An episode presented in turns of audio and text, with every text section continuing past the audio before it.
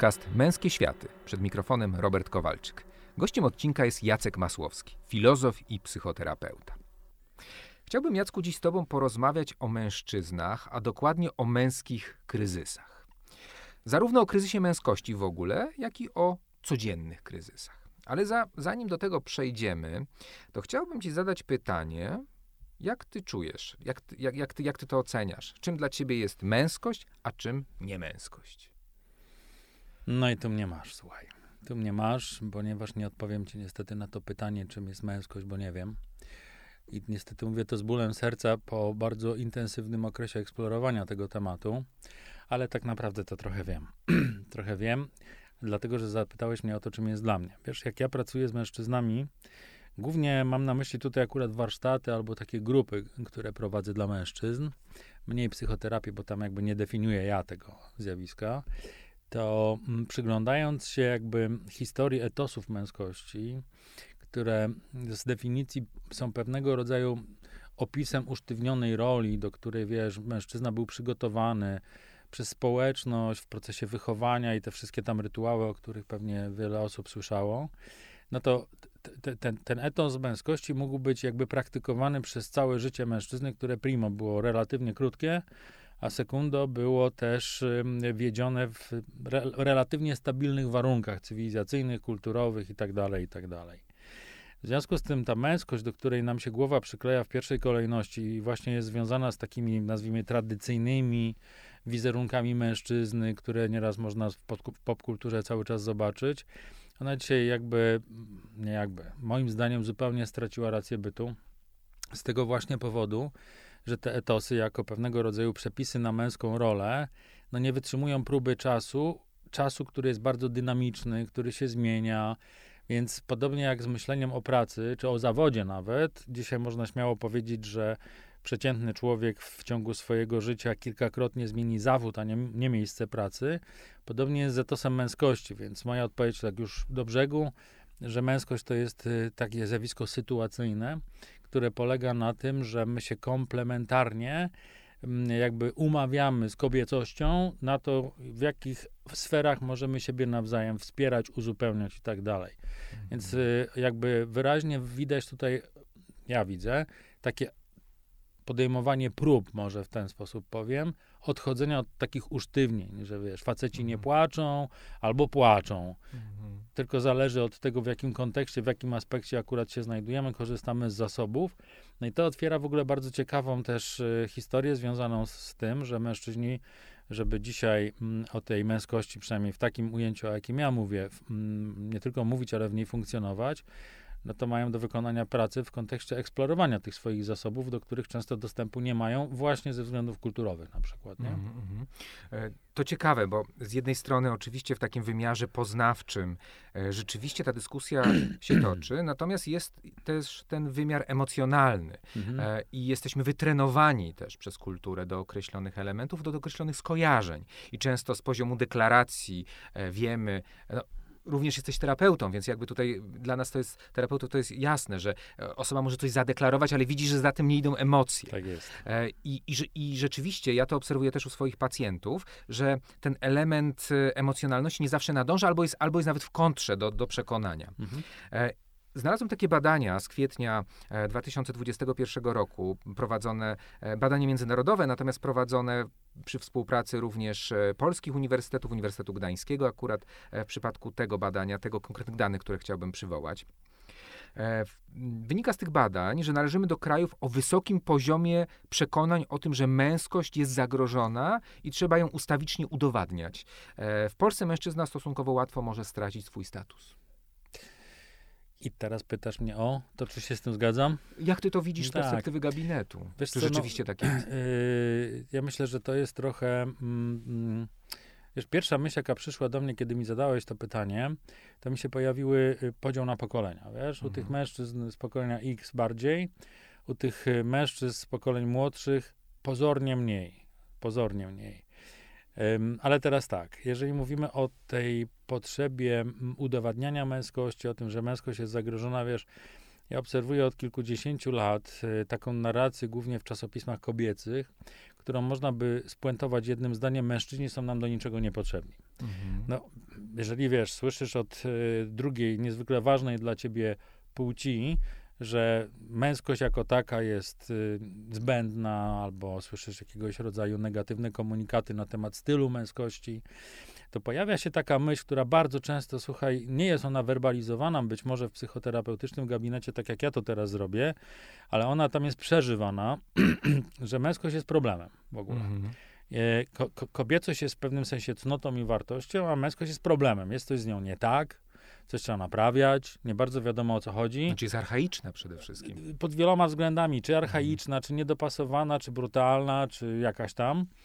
E, i, I, raczej jest taki przekaz mówiący o tym, jaka męskość nie ma być, mhm. a nie ma przekazu, jaka ma być. Mhm. To oczywiście siłą rzeczy dla mężczyzn, którzy poszukują jakiegoś swojego utożsamienia w, kontekście męskości, a dodajmy jeszcze do tego ten kontekst, o którym naprawdę już wielokrotnie była mowa w różnych miejscach, ja też o tym często mówię, y, y, jakby zaburzony wzorzec męskości płynący z relacji z ojcem, no to mhm. wielu mężczyzn rzeczywiście wchodząc w dorosłe życie już czuło się jakby na przegranej pozycji w kontekście swojej męskości i że trzeba ją jakoś teraz udowodnić, choć nie bardzo wiadomo jak, sięgało, sięgali ci mężczyźni po nazwijmy to sprawdzone metody, czyli y, oparte na statusie y, społecznym, zawodowym i tak dalej.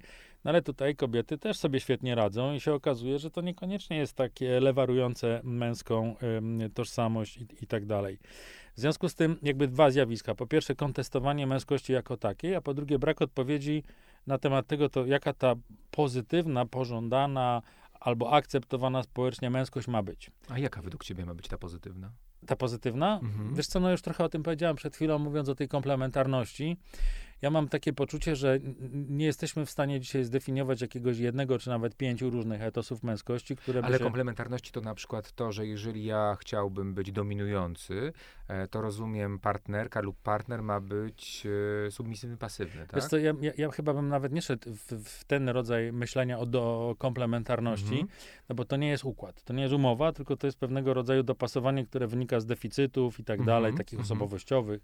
Mhm. Natomiast ja myślę, jak pytasz mnie, jaka powinna być ta pozytywna męskość, to ja myślę w kategoriach takich, że ta męskość ma być świadoma mhm. i ona ma być też świadomie mm, e, kontraktowana. O, to jest dobre słowo, czyli jak spotykam się z partnerką, partnerem, wszystko jedno, to my się na coś ze sobą umawiamy, że w ramach dynamiki życia ja w danym momencie wchodzę w rolę taką, która akurat jest dla tego układu korzystna, no i oczywiście w związku z tym prezentuje różnego rodzaju, nie wiem, zachowania, aspekty swojej, swojego, swojej męskości, jakby ją wypuklam, drugie trochę wycofuję, a kiedy ten, ym, ym, kiedy te warunki się zmieniają, no to też ja negocjuję znowu moją męskość z moją partnerką czy partnerem i jakby tutaj również szukamy komplementarności, więc wiesz, mamy taką trochę płynność tego, co jest też mhm. trzecim obszarem zagrożenia męskości. No bo wiesz, płynność, czyli jakby zachwiane, zamazane granice siłą rzeczy są lękotwórcze. Mhm. No i dla wielu mężczyzn, no naprawdę trzeba być już mocno zbudowanym wewnętrznie mężczyzną, żeby w taki układ dzisiaj wejść bez lęków właśnie, mając świadomość tego, że ja swoimi zasobami jestem w stanie jakby mm, świadomie, elastycznie sterować, tak to nazwę, czy nimi mm. dysponować, lepsze mhm. określenie. No bo dokładnie, jak to mówisz, że taka męskość, która jest z jednej strony amorficzna, przez to plastyczna, może być zagrażająca, no bo etosem jest ta twarda męskość, prawda? To jest jeden z etosów, wiesz, dlatego, że to mhm. jest taki etos, który leży u fundamentów patriarchatu, czyli etos wo wojownika, prawda? Ja miałem teraz przyjemność być na jednym warsztacie, który dla mężczyzn prowadziliśmy razem z dwoma e, żołnierzami służb specjalnych. No, muszę ci powiedzieć, że doskonale przekonałem się, dlaczego etos wojownika tak, a nie inaczej wygląda, czyli idzie na takim kompletnym odcięciu się. Mhm. Ale nie tylko od emocji, wyobraź sobie, tylko w ogóle odczucia. Na zasadzie, że nie czujesz zmęczenia, snu, głodu, mhm. tylko jesteś w zadaniach i już, nie? Aż je mhm. zrobisz, no chyba, że padniesz wcześniej. Mhm. To jest właśnie ten etos męskości, który wbrew pozorom on się ma całkiem nieźle mhm. i widać jakąś dużą tęsknotę za tą częścią e, męskości, która wydaje się dzisiaj nie być tak bardzo widoczna w codzienności.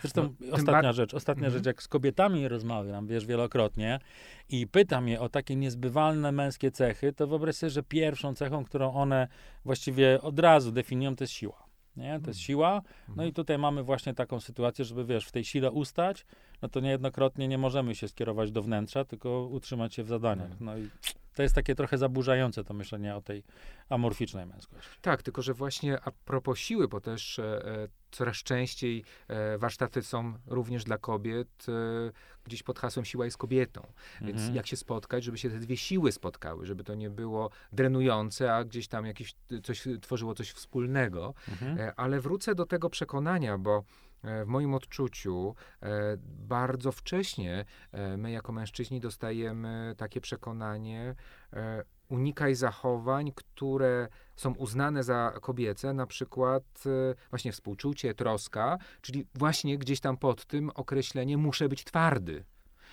I to jest coś, co jest i mnie buduje, ale też jest pożądane. E, i, i, i, bardzo często pacyfikowane właśnie, że to się nie powinno wystąpić. Ja bym powiedział, że ponieważ jest pożądane, to mnie buduje. Raczej tak. geneza jest zewnętrzna. Mhm.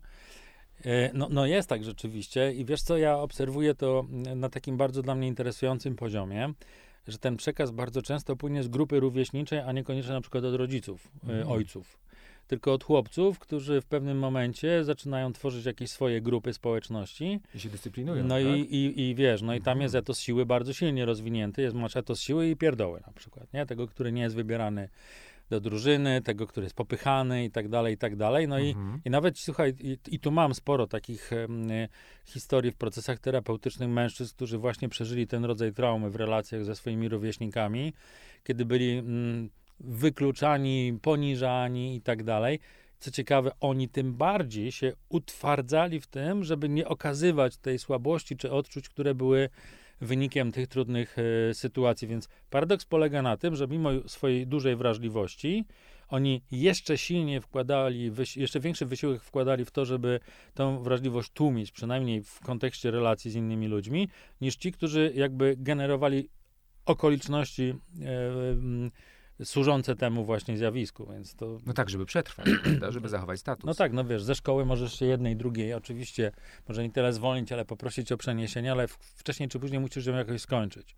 I mhm. opowieść, e, opowieści o traumatycznych szkołach, no mam sporo. To są oczywiście nie podstawówki na ogół, tylko gimnazja lub licea. Mhm. Sprawczość, pewność, pewność siebie, dominacja to najczęstsze też w tym badaniu, o którym wcześniej cytowałem, określenia, które tworzą taką kategorię jak męskość. Oczywiście e, męskość to nie to samo, co bycie mężczyzną, bo to jest ten konstrukt, prawda, bardziej, bardziej społeczny. Mhm. E, no, jeżeli popatrzymy na, przez ten pryzmat, tutaj powiedzieliśmy o pewnym odcięciu mhm. i też pójściu w zadania, e, bo e, powiedziałeś to na początku jako, jako przykład, ja też mam e, podobne przykłady z gabinetu. Jestem mężczyzną dostarczycielem. Mhm. Dostarczam statusu, dostarczam możliwości, dostarczam wszystkiego i nagle cały czas czuję rozczarowanie z drugiej strony że jednak czegoś nie daję, a ja mam poczucie, że robię wszystko, że pracuję, nie wiem, całą dobę, e, jestem całym sobą, przecież poświęcam się dla rodziny, a cały czas jestem, ca, cały czas dostaję komunikat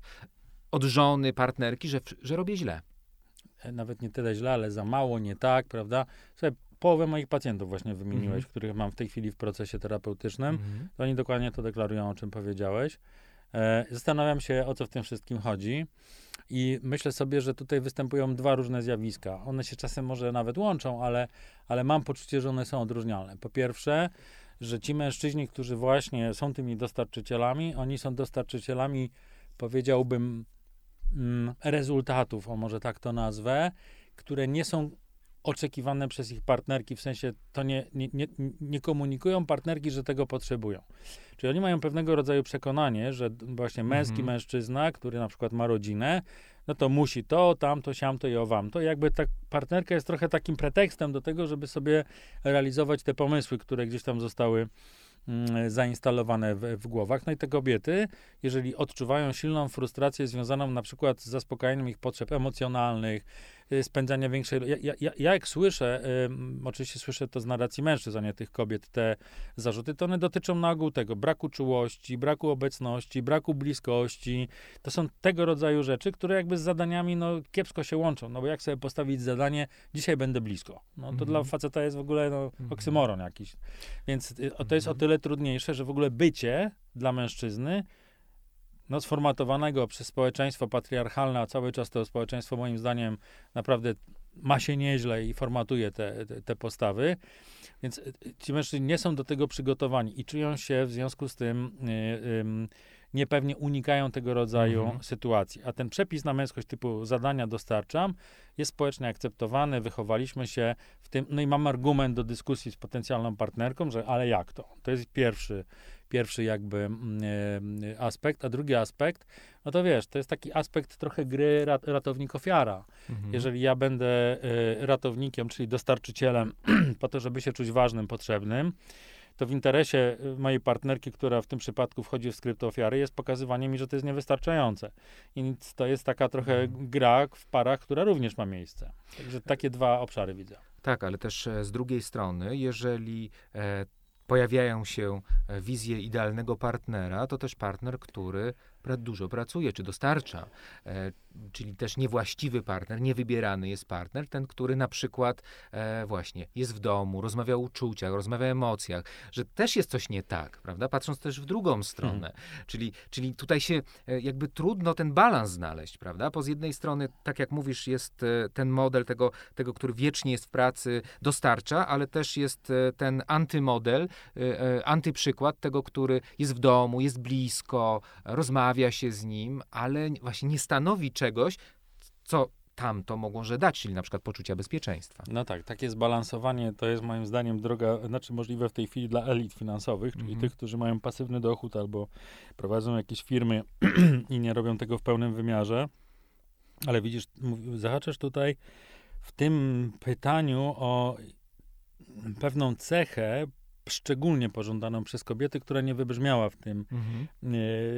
m, podawanym przez ciebie tercecie, to jest zasobność. Mhm. Zasobność jest cechą numer jeden, która determinuje, jak pokazują badania, właśnie wybór partnera życiowego, bo nie mówimy o koleżeństwie czy pojedynczych jakichś krótkich, epizodycznych relacjach. Mhm. Przy czym ta zasobność jest rozumiana w bardzo szeroki e, sposób. Nie chodzi wyłącznie o zasobność materialną lub potencjał do tego, żeby taką właśnie zasobność em, e, osiągnąć w jakiejś tam perspektywie czasu, ale chodzi o zasobność właśnie szeroką, czyli intelektualne, takie capacity intelektualne, że Mhm. wiesz, mam mnóstwo tematów, na które partnerka może ze mną porozmawiać i ma poczucie właśnie tego, że jest tutaj jakby zaspokojona jej ciekawość, jej chęć dyskusji emocjonalną. No i krótko mówiąc, tak rozumiana zasobność no jest niemalże niemożliwa do osiągnięcia przez jednego człowieka, szczególnie, że jakby te oczekiwania, które są formułowane przez kobiety, to też one nie są spójne.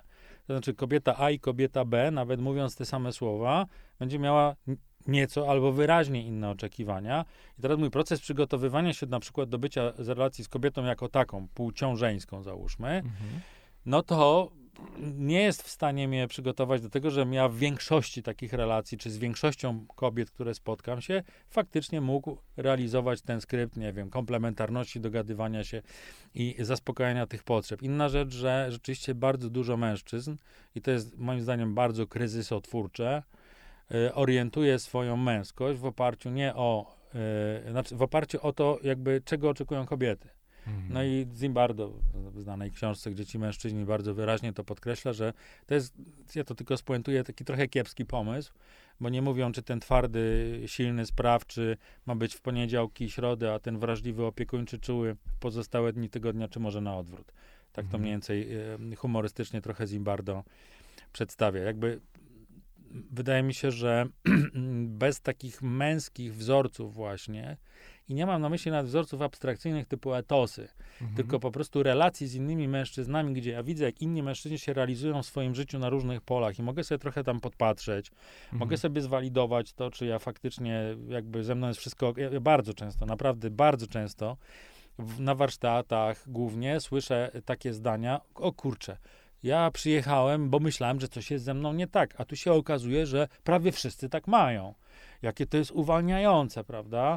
No wiesz, no ale to też może być odebrane jako ta grupa, która jest inna i jakoś się legitymizuje. Ale ja bym wrócił do Mhm. tego przykładu, bo dla mnie to też ma wymiar pewien psychologiczny dość ważny, że nie pomieści nawet, nie chodzi o to cechę, ale jeden typ osobowości. Otóż to. E, To jest też e, jakby psychologicznie niemożliwe, Tak prawda? żeby to były tak, tak skrajne e, często oczekiwania. Ale tutaj padło słowo klucz, bo często kryzys to jest ten moment, w którym mężczyzna decyduje się e, szukać pomocy. Tak jest. Przynajmniej część mężczyzn. Tak jest, Prawda? I tutaj też jako terapeuci wiemy, że to jest ten moment, który często motywuje do przyjścia do terapeuty. Prawda?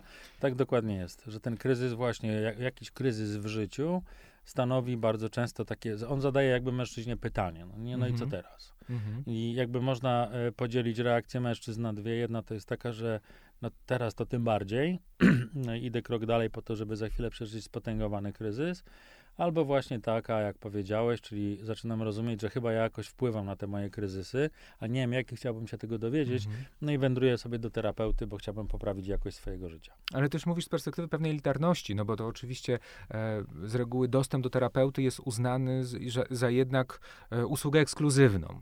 E, I teraz pytanie, bo tu mamy oczywiście ten wymiar ekonomiczny, który dla wielu osób jest trudny e, Mhm. do, do zrealizowania, to znaczy po prostu większość tych usług jest e, pełnopłatnych, ale też spotykam się z takim przekonaniem, mężczyzna zawsze sobie daje radę, czyli pójście do terapeuty, to się zmienia. Czy, e, czy pójście do psychologa, czy po poradę jest uznawane za przejaw słabości. Hmm, No właśnie.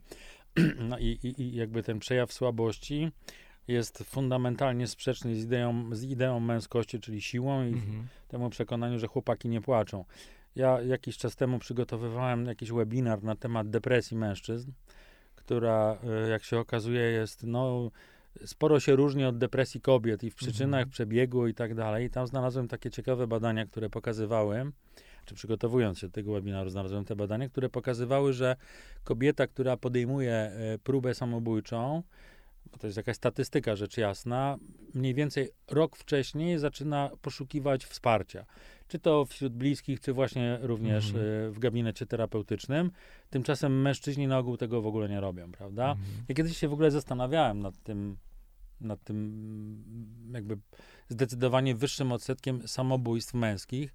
To jest moja fantazja, ja nie mam żadnych doku- udokumentowanych y, y, danych na ten temat, ale wydaje mi się, że to jest też taka sytuacja, w której mężczyzna jakby targając się na swoje życie, to jest taki ostateczny akt sprawczości jego? Mhm. że jednak mam wpływ. Mocy i władzy. Tak, mam życiem i wpływ, to ode mnie zależy, zdecydowałem się skończyć. Rozumiem, no ale popatrzmy jeszcze raz e, w perspektywie kryzysu. To zadam pytanie e, o Twoje doświadczenie gabinetowe. Kto przychodzi do Ciebie? Jacy mężczyźni szukają e, pomocy? Wiesz co, to się zmienia oczywiście na przestrzeni kilkunastu ostatnich lat. Od mniej więcej dwóch lat, no to obserwujemy, i tutaj cię pewnie nie zaskoczę, dwa rodzaje kryzysów, które mężczyzn przyprowadzają. Pierwszy kryzys to jest kryzys relacji z partnerkami, Mhm. a drugi kryzys to jest kryzys związany z jakąś sytuacją egzystencjalną tych mężczyzn, ale nie y, taką ekonomiczną stricte, typu zaczyna mi brakować pieniędzy, tylko bra- zaczyna mi brakować sensu na przykład. Mhm.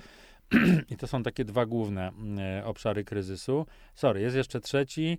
To jest y, kryzys, który jest wywoływany na przykład przez depresję albo nerwicę, które mężczyźni zaczynają przeżywać. Mhm. Czyli oni to traktują jako właśnie taki kryzys swojej sprawności w funkcjonowaniu. To ich Mhm. E, oni chcą się jak najszybciej tego pozbyć, wiesz. No, zadaniowo. Tak, zadaniowo. No i wbijają do Mhm. gabinetu i mówią, ja tu mam to, ja bym Mhm. chciał tego nie mieć, tak? No i to tak mniej więcej wygląda. Więc to takie trzy główne obszary.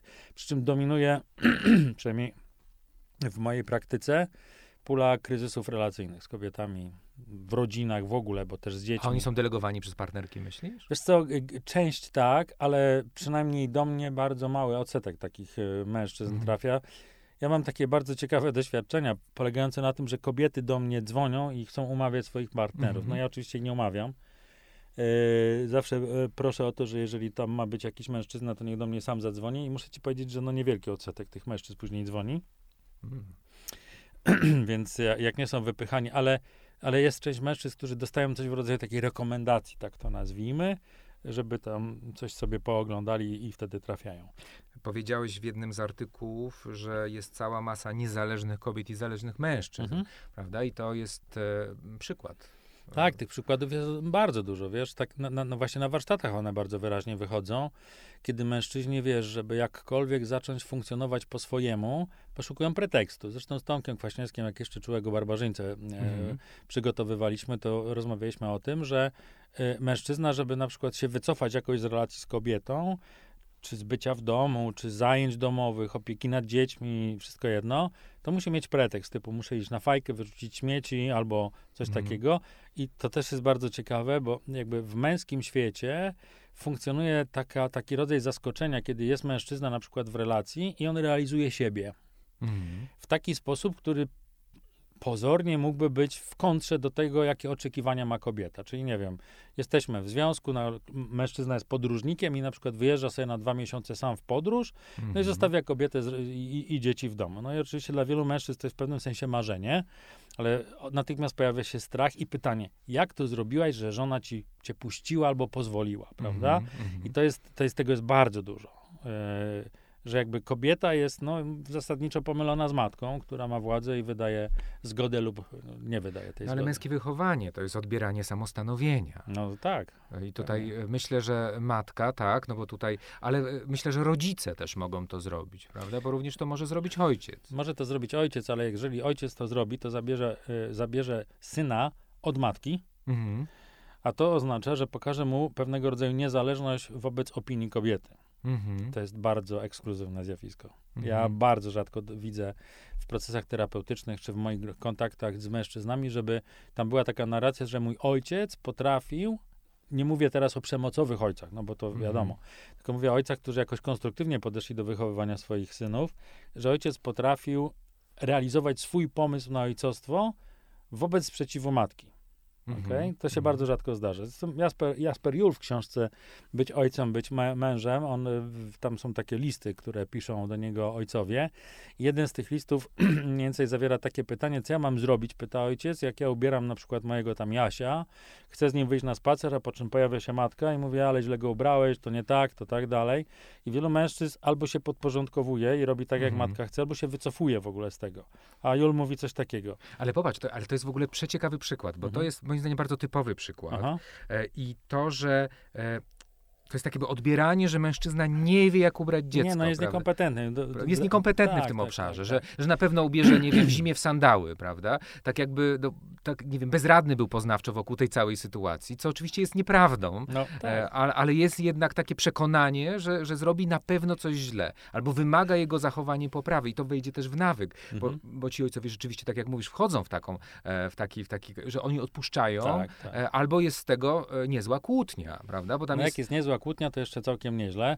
Jul mówi coś takiego. Po prostu powiedz tak.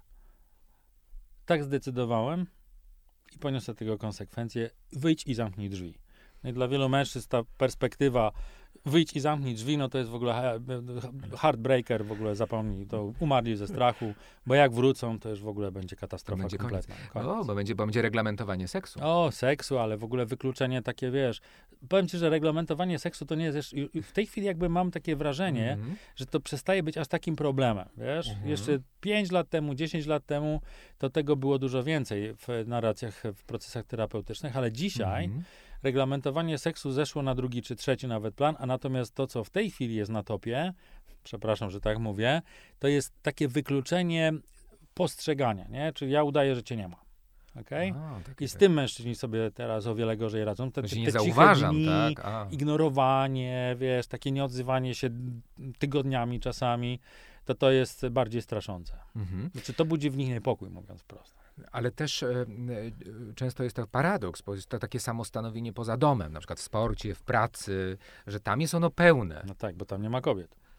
E, albo jestem w określonej funkcji też. Albo jestem w określonej funkcji. No ale w tej Mhm. funkcji rodzicielskiej, tak jak mówisz, tam, Mhm. tam jest, tam jest ten, ta, ta pozycja często przegrana. No, posłuchaj, niedawno gdzieś reklamę widziałem w telewizorze Mhm.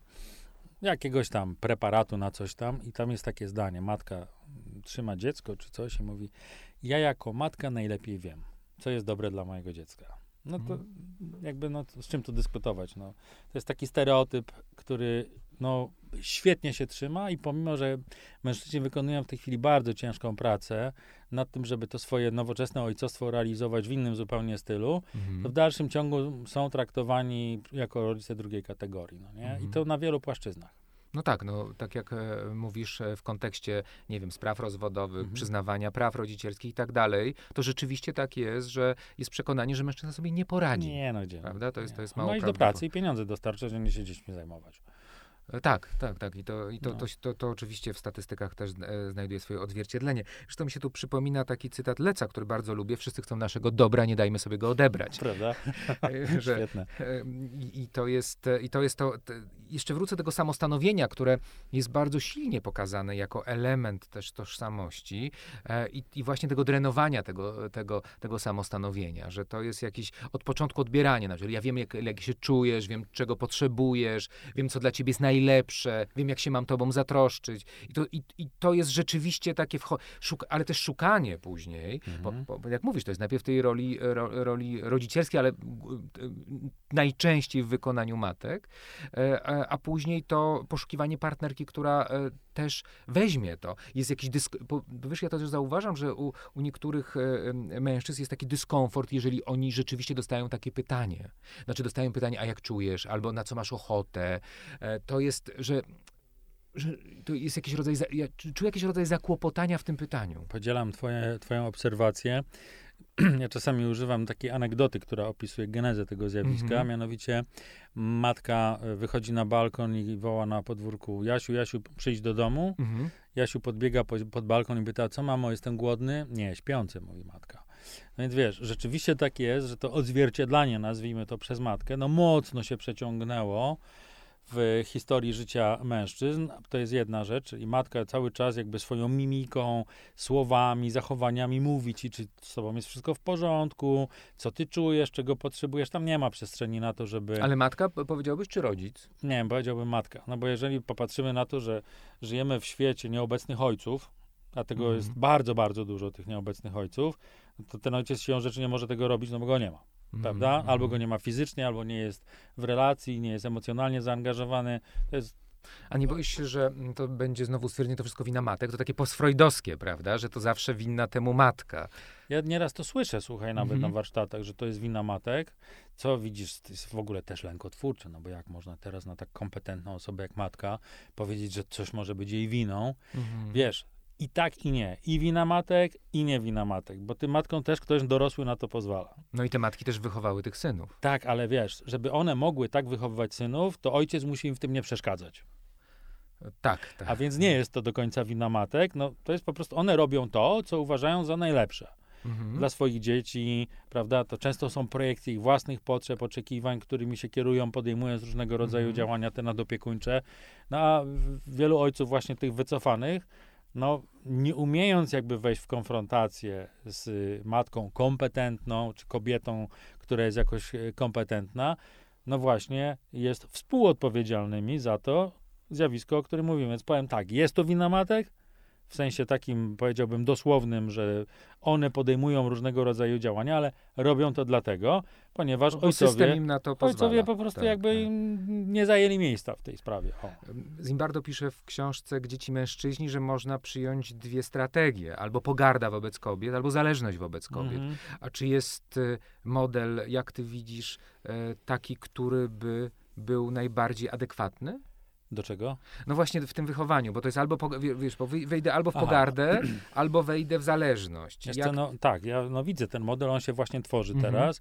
To jest model kompetentnych ojców, którzy bardzo się angażują w wychowywanie dzieci, nie w opiekę, Mhm. tylko w wychowywanie. To są zupełnie inne rzeczy. Mhm. Jak słyszymy o narracji o nowoczesnym tacierzyństwie, tak e, to się nazywa, to przede wszystkim jest narracja w kategoriach takich, że ojciec powinien się opiekować dzieckiem. No ale to jest, to są pierwsze trzy lata życia dziecka na dobrą sprawę, a to nie jest koniec całej imprezy. Mhm. Więc udział w wychowaniu dzieci jest właśnie tym, co może stworzyć ten model, o którym mnie pytasz.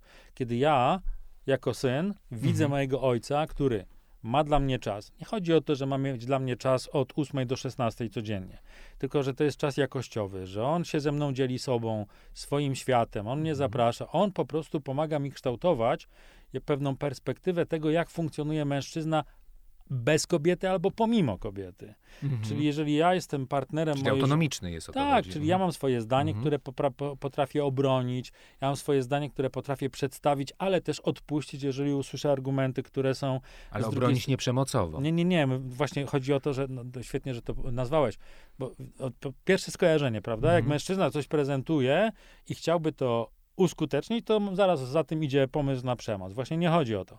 Chodzi o to, że taki chłopiec, który będzie widział ojca, który jest w dyskusji ze swoją e, partnerką, który wytrzymuje też jej emocje, na przykład odrzucenie i tak dalej, no to on się już od tego ojca uczy, że pomimo, że mama ma inne zdanie, pomimo, że mama czy kobieta może nie chcieć przez dwa dni z tobą rozmawiać, ten ojciec dalej żyje, nie wiem, je kanapki, chodzi do pracy, ma czas dla mnie, no nic się nie stało, a mhm. potem się pogodzili i żyli dalej długo i szczęśliwie. I mhm. tego, tego rodzaju właśnie modelu brakowało do tej pory, ale on się w tej chwili, mam wrażenie, coraz silniej nawet nie tyle tworzy, bo on już jest tworzony, mm -hmm. tylko rozprzestrzenia w sensie mhm. ilościowym. Takie uważne zaangażowanie. Takie uważne zaangażowanie. Wiesz co, no, kiedy rozmawiamy na przykład na grupach, które ja prowadzę, e, takich męskich, to temat ojcostwa bardzo często się pojawia i to jest ciekawe, że to jest taki temat ojcostwa bardzo świadomego, czyli nie tyle chodzi o to, że to jest ojcostwo na zasadzie odreagowania braku własnego ojca, czy w kontrze do macierzyństwa, czy wręcz odwrotnie, naśladowania, tylko to jest pewnego rodzaju myślenie o tym, jaki ja mam pomysł na moje ojcostwo. Czyli taki metamodel. Taki meta. Co ja bym chciał tak naprawdę mhm. przez to moje ojcostwo dać tym dzieciom. Mhm, mhm. I to jest, wiesz, przedmiot naprawdę tęgich debat, dzielenia się doświadczeniami. No, dla naprawdę coraz większej ilości mężczyzn, mam wrażenie, to staje się wartość numer jeden albo numer jeden egzekwo z pracą. Mm -hmm. No tak, no ale to też tak jak mówisz, e, wymaga e, specjalistycznej wiedzy, bo to jest zakwestionowanie, znaczy po pierwsze świadomość, że, że powielam coś, czego mm -hmm. bym na przykład nie chciał przekazać swojemu dziecku. Też, bo rozumiem, że często tutaj jest dyskusja o chłopcach, ale też córkach, tak, prawda? Tak, o córkach mówimy, My mówimy, mówimy o ojcostwie tutaj... w ogóle, nie w tylko ogóle, o, o, o, -hmm. Bo wiesz, te córki, które, no, to jest, to, to jest, bardzo komplementarna historia. Tak jak mhm. młodzi mężczyźni, chłopcy nie widzieli ojców, którzy są zaangażowani e, w relacje ze swoimi partnerkami, tak samo młode dziewczynki, małe dziewczynki nie widziały tych ojców również. Czyli widziały tak, ojców, którzy albo są zależni, albo nieobecni mhm. i kompetentne matki. Mhm. Więc, które jakby nie muszą y, wykształcać umiejętności innych niż narzucanie swojej woli, prawda? I nie umieją też negocjować. Dlatego mhm. bardzo często kobiety pragną takiego mężczyzny, ale jak on się pojawi, no to stanowi często wyzwanie. I faktycznie wiele kobiet podejmuje rękawice mhm. i mówi, dobra, dobra, chciałam, teraz chcę się nauczyć, a u mężczyzn jest trochę trudniej w tej sprawie. No mhm. No nie? Chciałam mieć taką kobietę, ona mnie tu kontruje, no to no nie wiem, przyznam Wycofam się, że nie umiem, się, poszukam no, zależnej, prawda? No prawda? Bo tak. będzie, będę tam mógł sobie mhm. e, jakby zrealizować ten skrypt, który mam e, wdrukowany. E, no, temat y, niezwykle obszerny. To tak jak mówisz, to trzeba mieć przede wszystkim wiedzę. E, I tą wiedzę, która jest poprzedzona też bardzo dużym kawałkiem świadomości. Na koniec chciałbym Cię zapytać e, o to, jak zadbać o męskość. To jest bardzo dobre pytanie i myślę, że umiem Ci na to pytanie odpowiedzieć. Zadbanie o męskość jest możliwe tylko i wyłącznie dzięki temu, że funkcjonujesz w męskich społecznościach. Dosłownie mam takie poczucie, wiesz? Mhm. Czyli tak jak I... Zimbardo mówi, że to jest pewien specyficzny poziom pobudzenia, tak jakby relacji, który Oj. jest byliśmy teraz w ubiegłym tygodniu przez pięć dni na takich warsztatach, które nasza fundacja organizuje. To są warsztaty plenerowe dla facetów, takie trochę survivalowe i tak dalej. Prowadzone... Znaczy, wiem, co to za fundacja? Fundacja Maskulinum. Fundacja Maskulinum, tak. I wiesz, to było, to jest niesamowite, ponieważ mhm. ten warsztat gdzie my praktycznie w ogóle nie mieliśmy kontaktu z kobietami, tak minimalny z cywilizacją. Dużo było różnych takich zadań, które eksplorowały naszą męskość. On zaowocował między innymi, wiesz czym? To jest w ogóle mhm. niesamowite. Wyraźnym wzrostem witalności u nas. Witalności. Takiej siły wewnętrznej w stanowczości w tym świecie, do którego A wróciliśmy. takie harcerstwo? No, tylko takie trochę turbo harcerstwo, no nie? Takie... Znaczy, dlaczego mówię harcerstwo? Bo już ja byłem w harcerstwie i to było gdzieś tam też takie, mam poczucie, e, doświadczenie formujące. A teraz pytanie, jak wiele osób korzysta z takich możliwości? No myślę, że, myślę, że relatywnie bardzo mało, z dwóch mhm. powodów. Po pierwsze, takich warsztatów jest bardzo mało. Mhm. A po drugie, nawet jak są, no to jakby świadomość tego, po co one są i odwaga, żeby wziąć, bo to jest, wiesz, mocne wyjście ze strefy komfortu, mhm. a właściwie prawie ze wszystkich stref komfortu. Mhm. Od komfortu termicznego na przykład, jeżeli chodzi o pogodę, aż po komfort ucieczki, nie ma gdzie, przez pięć dni 24 na 7 grupa jest non-stop razem i cały Mhm. czas coś robi, prawda? Mhm. Nawet jak śpi, to też razem. Mhm. Więc to jest dużo, dużo tego typu wyzwań, ale one właśnie pozwalają obejrzeć siebie jako mężczyznę w różnych wymiarach i to nie tylko przez siebie samego, ale też przez mężczyzn, którzy współtworzą tą grupę. Mało tego, właśnie jakby za, za, zadałeś mi pytanie, jak się zaopiekować tą własną męskością, to właśnie grupy tego typu, one, co ciekawe, wykazują taki bardzo akceptujący stosunek do siebie, do, do tych poszczególnych jednostek, poszczególnych mężczyzn, którzy Ale czy, tam... czy, czy tego, y, czego depozytariuszką z reguły są kobiety, akceptacja. No właśnie. A się okazuje, że mężczyźni w- narracji przedstawiają, że relacje z kobietami najczęściej są e, walidujące. Czyli kobiety mówią za mało, za dużo, nie tak, albo dobrze, fajnie i tak dalej. A tutaj jest opisowe, czyli widzę cię takim i to jest Mhm, okej. mhm, nie? Ja nie mhm. mam oczekiwań, żebyś ty był większy, mniejszy, szybszy, wolniejszy, tylko widzę cię takiego. I co, co ty sobie z tym zrobisz, to już No dobrze, twoje. ale co z osobami, które nie mają dostępu do takiej grupy? Bo jak ja rozumiem, że warsztat, fundacja też nie jest w stanie zagospodarować, No nie, nie ma możliwości takiej. prawda? I to jest też, no, jak, jak, jak sobie pomóc e, męskości w takim wymiarze, kiedy nie mogę skorzystać z takiej grupy, która, tak jak mówisz, ja też mam poczucie, że może być niezwykle rozwijająca. Wiesz co, y, to jest trudne bardzo pytanie, dlatego że rzeczywiście, żeby można było zadbać o męskość y, swoją w kontekście, o którym ja mówię, to trzeba no, mieć przynajmniej jednego mężczyznę, który może wziąć odpowiedzialność za ten proces, czyli być świadomy swojej męskości, potrafić się kontaktować z własnymi emocjami i je po prostu też e, e, ugłaśniać, prawda? No, czas, przestrzeń, na, Tak. i wiesz, taką funkcję kiedyś pełniły czy to wielopokoleniowe rodziny, czy Mhm. harcerstwo. No z wojskiem to może bym nie pojechał w tą stronę za Mhm, bardzo, mhm. e, ale mm, czy takie ko, nie koedukacyjne, tylko mm, wyleciało mi słowo, no tylko dla chłopców różnego rodzaju inicjatywy. Mhm. Natomiast to, co my staramy się robić i w fundacji, widzę, że to się powoli udaje, to jakby zaszczepiać taki pomysł, żeby Mhm. w, w, nie tylko w Warszawie, nie tylko w fundacji, pojawiały się męskie grupy spotkaniowe, Mhm. gdzie mężczyźni są w stanie rozmawiać ze sobą, pokazywać siebie i to już jest, moim zdaniem, bardzo ważny aspekt zadbania o swoją męskość. Mhm. Tak kiedyś w jakimś programie telewizyjnym miałem przyjemność rozmawiać z profesorą Środą, z profesorą Środą i ona powiedziała takie zdanie, że kobiety swoją kobiecość zdążyły już przegadać, teraz czas na to, żeby tą swoją męskość przegadali mężczyźni. Nie mam osobiście pewności, czy tylko o gadanie chodzi, stąd na Mhm. przykład te warsztaty survivalowe, ale nawet to samo gadanie już w dużej mierze y, y, zwiększa prawdopodobieństwo, że moja męskość będzie świadomiej przeżywana. Ale wiesz, to jest bardzo ciekawe, bo jakie takie kontekście też grup y, i tworzenia pewnego rodzaju elementu e, tożsamościotwórczego. Ja mam wielu pacjentów, którzy korzysta z takiej grupy na Facebooku, która się nazywa Volab, która jest głównie mężczyźni homoseksualni.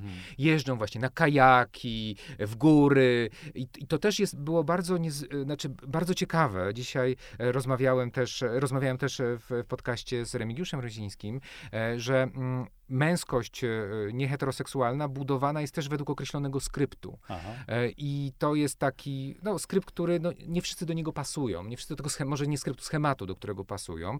E, I ta potrzeba też takiego wyjścia, i, i wyjścia poza pewien schemat. Bo, Mhm. no, bo tak, no nie wiem, geje nie grają w piłkę, nie wiem, geje, geje nie grają w siatkówkę. To jest oczywiście nieprawdą, natomiast w takim skrypcie jest takie, że, że to nie są zachowania czy zadania dla mężczyzn, znaczy dla mężczyzn nieheteroseksualnych. I nagle się okazało, że są. Mhm. I, I wielu właśnie e, tych mężczyzn, ty, tych, mówię o swoich pacjentach i doświadczeniu, Jasne. doświadczyło tam czegoś zupełnie innego. Mhm. Właśnie tak jak mówisz, takiej wspólnotowości, ale też takiego e, rozwoju przy działaniu. No właśnie tak. Prawda? I to Mhm. jest, i tu, i tu właśnie góry, Mazury, i to, i to się nagle stało jakimś takim niesamowicie ważnym punktem odniesienia. I też w kontekście takiej tęsknoty, Mhm. e, takiej tęsknoty za grupą, Tak wiesz, do, do której przynależę. I, i to się To i jest rzeczywiście się sprawdza. Absolutnie się z Zgadzam, dlatego że na przykład grupy, które ja y, y, rozpocząłem, ym, męskie grupy, one w tej chwili już wchodzą w trzeci rok, słuchaj, swojego funkcjonowania. Oczywiście tam część osób się zmieniła, Mhm. ale większość jest osób tych, które rozpoczęły.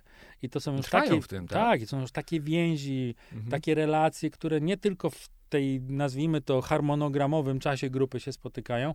Ja zauważam w naszych tam, nie wiem, whatsappowych Mhm. grupach masę inicjatyw pomiędzy tymi spotkaniami, bardzo różnych. Czyli ta witalność się taka, przekłada, Takie tak? braterstwo właściwie A, się okej. pojawiło, wiesz, gdzie e, jakby A wszyscy... Taki XIX-wieczny model. się pojawia. No, od, odnawia się. Ja może. bym powiedział, że jeżeli on czemuś pozytywnemu ma służyć, to może być i średniowieczny. Ważne, żeby służył czemuś pozytywnemu. Tak, ale ja, ja, ja pokazuję to w perspektywie takiej zmiany, która się mhm. wtedy też była dość mocno zauważalna w kontekście też ogromnych zmian e, społecznych. Mm, całkiem niedawno gdzieś słuchając jakiegoś podcastu na temat rzeczywistości takiej w ogóle na świecie, bodajże Radosława Fyfla, Pyfla, nie wiem, Fyfel, mhm. on powiedział właśnie w swojej analizie, że w XXI wiek zaczyna bardzo mocno przypominać XIX. Mhm. Więc jakbym chyba dobrą intuicję ma, że te nasze też są jakieś takie XIX-wieczne. Ale w tym pozytywnym, pozytywnym e, znaczeniu. Pozytywnym znaczeniu. Mhm. E, dziękuję Ci bardzo e, za, mm, za przyjęcie zaproszenia. E, Oczywiście zapraszam do słuchania kolejnych podcastów na kanałach streamingowych. Dzisiejszym gościem był Jacek Masłowski. Słuchali Państwo Męskich Światów, a prowadził je dla Państwa Robert Kowalczyk. Bardzo dziękuję.